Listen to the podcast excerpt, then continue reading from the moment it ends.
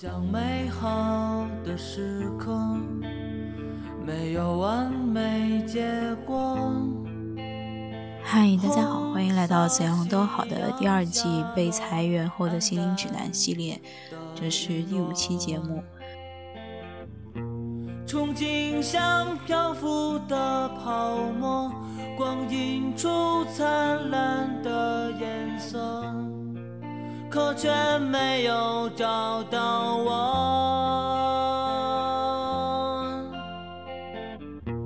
全世界大雨打到我，我的梦已经湿透了，瞬间被淹没。这里想跟大家同步一个消息，就是最近我有在更新自己的微博以及小红书，如果你想要在其他的平台关注我的话，可以搜二三没有言这个名字，二三就是中文汉字的二三，没有言是言说的言。我会在我的微博以及小红书更新一些我的读书笔记，如果你感兴趣的话呢，欢迎关注我。还有就是我最近其实开通了我自己的一个听众邮箱，如果你愿意把你的职场或者生活中的困惑跟我说的话呢，欢迎写信给我，我的邮箱是 zydhpodcast at one sixty three dot com， zydh 就是怎样都好首字母，然后 podcast at one sixty three dot com。 我真的非常期待大家的来信。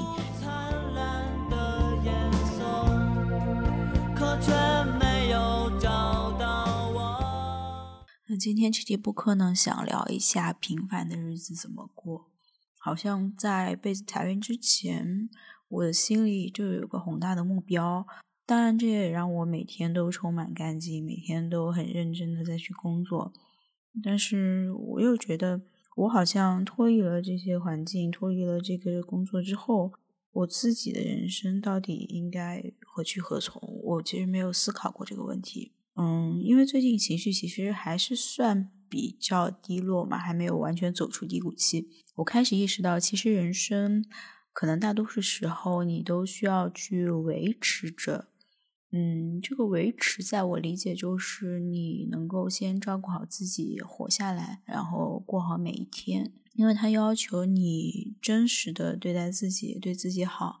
同时呢你也需要保持自律。所以现在越来越觉得能过好一个平凡的人生才是非常重要的。呃，那前段时间因为那个狂飙也挺火的嘛，然后嗯，就发现张颂文老师他突然就火了，但其实以前并没有在什么影视作品当中看到他有出演。那他自己好像在采访的时候也说过，自己不会选择去用综艺去消耗自己。其实这点我觉得还蛮佩服他的，因为现在很多艺人会选择用综艺这样一种方式去增加自己的曝光率，然后去多挣一些钱之类的。那由这一点呢，我就联想到，因为我最近也是在做自己的一个小的副业吧，就是自己小的自媒体，然后我在在各个平台去输出内容的时候呢，我就会觉得嗯，有些时候如果你太过于去迎合热点的话呢，你就容易丧失自己，变成了一个所谓迎合流量的机器。那嗯，可能有些人是愿意这样做的，因为可能对于嗯一部分人来说，他可能觉得流量是非常重要的。但是我在想，对于我来说，如果一味的迎合流量的话，会让自己变得非常浮躁。因为互联网时代，其实你是能够非常的快的得到你的内容反馈的一个时代。那互联网的文字和创作呢，其实我自己倾向于有一些快餐式了，它的营养成分并不高，然后时效性却非常的高，所以就导致好像大家去为了赶那个热点，去创造一些只是当时看完就过了的东西。那这些东西嗯。我曾经有尝试过按照这样的方式创作一段时间，但是这个最终还是让我觉得非常不舒服的，因为我没有办法去接受自己的作品是一个呃非常短时效的东西。我更希望的是它真正的是有用的，能够带给大家更多的思考的东西。就像我们现在读书，我觉得我以后不会去读那种为了赚钱而写出来的书。其实这个思想也是从那个《纳瓦尔宝典》那本书里面学到的，就是现在太多的书其实写出来就是为了赚钱。因为我觉得现在其实很多时候书都是被营销出来的，就是嗯有更多的曝光，然后有更多的比如说博主推荐啊，然后大家就会去买这本书，去看这本书。但是并不是所有的书都是你值得花时间去阅读的。我是觉得嗯就我个人的创作而言，我就不太想去再一味的去迎合热点。我觉得迎合热点也是有战略性有选择性的。嗯，如果这个热点正好跟你自己的创作方向相符的话，那我觉得就是迎合一下也是没有问题的，因为你自己有一颗主心骨，你自己知道你要做什么。但是如果当你自己没有足够成熟，对于自己的账号啊或者方向，或者对于自己本身没有足够了解的时候，我觉得一味的迎合真的会带来一些非常灾难性的后果。前段时间也看了鲁豫采访 Papi 酱的一个视频，然后他里面说了一段话，我觉得还是蛮印象深刻的。他说其实好多人后来在创作的时候都忘了之前他创作的经历，有些时候你做一些事情会尝到甜头，而他尝到甜头之后呢，他就很难去找到之前创造的那个经历，而是他去找到他尝到甜头的那个经历。那这个事情就让我想到，如果我们把甜头理解成是互联网时代的一种反馈的话，那我们会倾向于去产出一些观众喜欢的东西，因为观众喜欢的东西它就是有流量的，然后嗯会给你带来非常多的曝光。比如你发一条微博有很多人点赞转发，或者是你发小红书有很多人去点赞，我觉得这个都是一种甜头。就是嗯，当你去舍弃自己而去创作的时候，那这个时候恰好互联网又给了你正反馈的时候，你就更倾向于用这种嗯简单易得的方式去完成你之后的创作。但是每个人都应该记得自己最开始创作的初心是什么的，你不应该去为了流量，为了所谓的那些东西而把自己的初心给消磨掉了。所以我在想，其实像 Papi 酱他们团队之所以能够不断的出一些很不错的作品，是因为他们有在坚守他自己的那些东西，而不是一味的去迎合观众。我觉得在这一点方面，其实我自己我我不太清楚自己做怎么样，就是嗯，我觉得我自己还没有到那种自知的阶段。我觉得 Papi 酱他可能到了那种我知道我做的东西嗯是我自己想要做的，还是我在迎合观众。但是我现在可能就处于我知道自己想做这个东西，呃，这个东西呢也是我发自内心想做的，我没有太能够把我觉得从观众角度换位思考创作他们愿意听的内容和迎合观众这两个事情给分开，我暂时还没有想到两者之间的区别。那如果以后想到的话，我也会跟大家分享。嗯，总之我就觉得呃，作为一个自媒体人，作为一个创作人，非常重要的一件事情就是保持你自己的独立性。如果你能做到的话，我相信呃，无论在什么时代你都不会成为被淘汰的那个人。聊到热点这件事情呢，最近其实又有一个非常热点的事情，就是大三个女生和上野千鹤子的事情。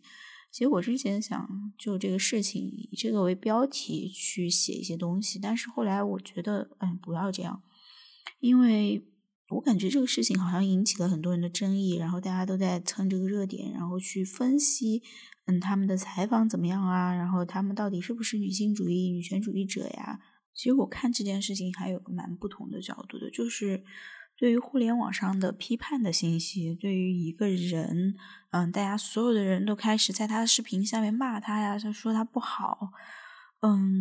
我我不是很喜欢去迎合这样的热点，不论大家的初心是帮助他改进，还是真的觉得他不好，就看起来你好像大家都是在呃蹭这个热点，但是呢每一个东西都是在把这件事情无穷的放大，在扩大它的影响力，然后招致更多的人去讨论这件事情。嗯，同时对当事人可能也会产生更多的误解，呃，同时也会对他，我觉得多或多或少会对他有一些伤害的。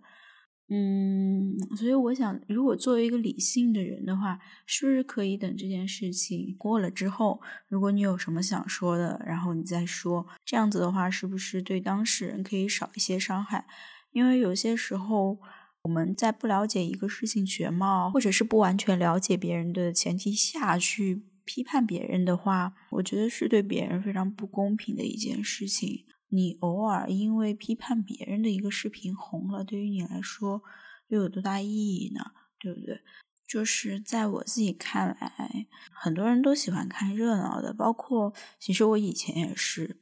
就是有些时候自己不懂的时候，在以前不懂事儿的时候呢，就喜欢去凑一些热闹啊，然后因为现在在网上发表言论也很容易，就容易去发表一些嗯不成熟的看法。那这种不成熟的看法其实是基于自己对于事实没有完全了解的基础上的，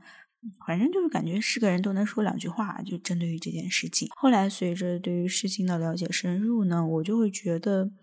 在网上随意评价别人，随意看热闹，随意当骆驼的最后一根稻草，我觉得是一件非常不道德的事情。如果你真的想去帮助别人的话，